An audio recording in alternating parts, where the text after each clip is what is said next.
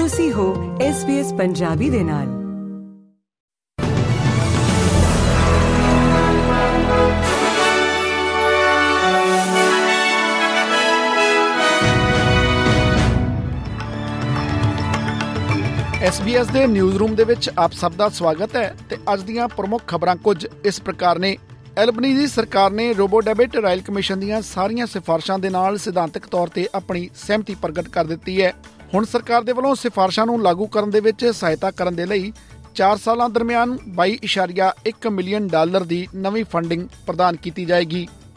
ਇਸ ਸਕੀਮ ਦੇ ਤਹਿਤ 381000 ਤੋਂ ਵੱਧ ਲੋਕਾਂ ਤੋਂ 750 ਮਿਲੀਅਨ ਡਾਲਰ ਤੋਂ ਜ਼ਿਆਦਾ ਰਕਮ ਗਲਤੀ ਨਾਲ ਵਸੂਲ ਕੀਤੀ ਗਈ ਸੀ ਤੇ ਉਸ ਵਸੂਲੀ ਨੂੰ 2019 ਦੇ ਵਿੱਚ ਫੈਡਰਲ ਸਰਕਾਰ ਦੁਆਰਾ ਗੈਰ ਕਾਨੂੰਨੀ ਕਰਾਰ ਦਿੱਤਾ ਗਿਆ ਸੀ। ਸਿੱਟੇ ਦੇ ਵਜੋਂ ਪੀੜਤਾਂ ਅਤੇ 2020 ਵਿੱਚ ਉਸ ਵੇਲੇ ਦੀ ਸਰਕਾਰ ਦਰਮਿਆਨ 1.2 ਬਿਲੀਅਨ ਡਾਲਰ ਦਾ ਸਮਝੌਤਾ ਹੋਇਆ ਸੀ। ਆਸਟ੍ਰੇਲੀਆ ਦੇ ਵਿੱਚ ਪਨਾਹ ਮੰਗਣ ਵਾਲੇ 80 ਵਿਅਕਤੀਆਂ ਨੂੰ ਇਮੀਗ੍ਰੇਸ਼ਨ ਨਜ਼ਰਬੰਦੀ ਤੋਂ ਰਿਹਾ ਕਰ ਦਿੱਤਾ ਗਿਆ ਹੈ ਅਤੇ ਇਸ ਤੋਂ ਬਾਅਦ ਅਟਾਰਨੀ ਜਨਰਲ ਮਾਰਕ ਡ੍ਰੇਫਰਸ ਦਾ ਬਿਆਨ ਆਇਆ ਹੈ ਕਿ ਕਮਿਊਨਿਟੀ ਸੁਰੱਖਿਆ ਸਰਕਾਰ ਦੀ ਸਭ ਤੋਂ ਵੱਡੀ ਤਰਜੀਹ ਹੈ। ਜ਼ਿਕਰਯੋਗ ਹੈ ਕਿ ਹਾਈ ਕੋਰਟ ਨੇ ਪਿਛਲੇ ਹਫ਼ਤੇ ਦੋ ਦਹਾਕੇ ਪੁਰਾਣੇ ਫੈਸਲੇ ਨੂੰ ਉਲਟਾਉਂਦੇ ਹੋਏ ਅਣਮਿੱਥੇ ਸਮੇਂ ਦੀ ਨਜ਼ਰਬੰਦੀ ਨੂੰ ਗੈਰ ਕਾਨੂੰਨੀ ਕਰਾਰ ਦਿੱਤਾ ਸੀ। ਇਹ ਫੈਸਲਾ ਮਿਆਂਮਾਰ ਦੇ ਇੱਕ ਰੋਹਿੰਗਿਆ ਵਿਅਕਤੀ ਦੁਆਰਾ ਹਾਈ ਕੋਰਟ ਵਿੱਚ ਕੇਸ ਲਿਆਉਣ ਤੋਂ ਬਾਅਦ ਆਇਆ ਹੈ। ਇਮੀਗ੍ਰੇਸ਼ਨ ਮੰਤਰੀ ਐਂਡਰੂ ਗਾਇਲਸ ਦਾ ਕਹਿਣਾ ਹੈ ਕਿ ਰਿਹਾ ਕੀਤੇ ਗਏ ਲੋਕਾਂ ਨੂੰ ਨਿਯਮਤ ਤੌਰ ਦੇ ਉੱਤੇ Australian Federal Police, Border Force ਅਤੇ ਹੋਰ ਸੰਸਥਾਵਾਂ ਨੂੰ ਰਿਪੋਰਟ ਕਰਨ ਦੀ ਲੋੜ ਹੋਵੇਗੀ। ਉੱਗੇ ਭੂਮੀ ਅਧਿਕਾਰ ਕਾਰਕੁਨ ਅਤੇ ਸਵਦੇਸ਼ੀ ਨੇਤਾ ਸੈਮੂਅਲ ਬੁਸ਼ ਬਲਾਨਸੀ ਦੀ ਸੰਖੇਪ ਬਿਮਾਰੀ ਤੋਂ ਬਾਅਦ 61 ਸਾਲ ਦੀ ਉਮਰ ਦੇ ਵਿੱਚ ਮੌਤ ਹੋ ਗਈ ਹੈ। Doctor Bush Northern Land Council ਦੇ ਲੰਮੇ ਸਮੇਂ ਤੱਕ ਮੁਖੀ ਰਹੇ ਅਤੇ ਹਾਲ ਹੀ ਦੇ ਵਿੱਚ ਹੋਏ ਵਾਇਸ ਟੂ ਪਾਰਲੀਮੈਂਟ ਰੈਫਰੈਂਡਮ ਨੂੰ ਖਾਰਜ ਕਰਨ ਦੇ ਲਈ ਇੱਕ ਭਾਵੁਕ ਵਕੀਲ ਵੀ ਸਨ। ਡਾਕਟਰ ਬੁਸ਼ ਨੂੰ ਉੱਤਰੀ ਖੇਤਰ ਦਾ 2023 ਦਾ ਆਸਟ੍ਰੇਲੀਅਨ ਆਫ ਦਾ ਈਅਰ ਦਾ ਖਿਤਾਬ ਵੀ ਦਿੱਤਾ ਗਿਆ ਸੀ।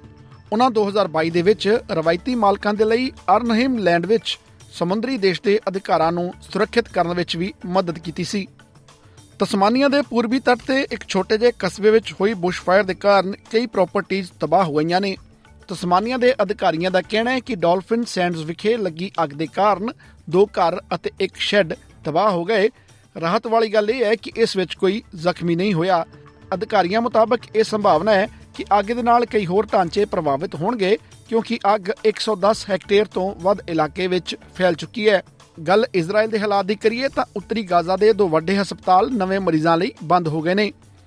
ਸਟਾਫ ਦਾ ਕਹਿਣਾ ਹੈ ਕਿ ਇਜ਼ਰਾਈਲੀ ਬੰਬਾਰੀ ਅਤੇ ਬਾਲਣ ਤੇ ਦਵਾਈ ਦੀ ਘਾਟ ਦਾ ਸਾਹਮਣਾ ਕਰਨਾ ਪੈ ਰਿਹਾ ਹੈ।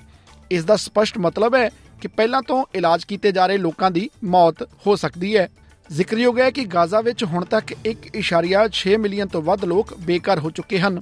ਹਮਾਸ ਦੇ ਕਬਜ਼ੇ ਵਾਲੇ ਸਿਹਤ ਵਿਭਾਗ ਦਾ ਕਹਿਣਾ ਹੈ ਕਿ ਇਜ਼ਰਾਈਲੀ ਜ਼ਮੀਨੀ ਅਤੇ ਹਵਾਈ ਹਮਲਿਆਂ ਦੇ ਵਿੱਚ 11000 ਤੋਂ ਵੱਧ ਲੋਕ ਮਾਰੇ ਜਾ ਚੁੱਕੇ ਹਨ।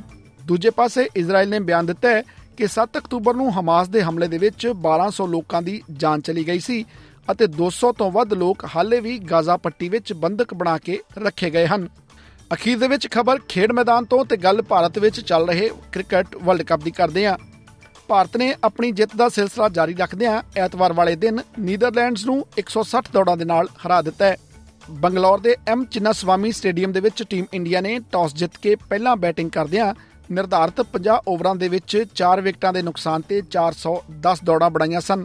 ਦੂਜੇ ਪਾਸੇ ਨੀਦਰਲੈਂਡਸ ਦੀ ਟੀਮ 47.5 ਓਵਰਾਂ ਦੇ ਵਿੱਚ 250 ਦੌੜਾਂ ਤੇ ਆਲ ਆਊਟ ਹੋ ਗਈ। ਕਾਬਲੇ ਗੌਰ ਹੈ ਕਿ ਨੀਦਰਲੈਂਡਸ ਨੂੰ ਹਰਾ ਕੇ ਟੀਮ ਇੰਡੀਆ ਨੇ ਨੌਵੀਂ ਜਿੱਤ ਹਾਸਲ ਕਰ ਲਈ ਹੈ ਤੇ ਵਰਲਡ ਕੱਪ ਦੇ ਇਤਿਹਾਸ ਵਿੱਚ ਟੀਮ ਇੰਡੀਆ ਨੇ ਪਹਿਲੀ ਵਾਰ ਇੰਨੀਆਂ ਜਿੱਤਾਂ ਹਾਸਲ ਕੀਤੀਆਂ ਨੇ। ਤੇ ਇਹ ਸਨ ਅੱਜ ਦੀਆਂ ਕੁਝ ਪ੍ਰਮੁੱਖ ਖਬਰਾਂ। SBS ਪੰਜਾਬੀ ਤੋਂ ਮੈਂ ਹਾਂ ਪਤਰਸ ਮਸੀ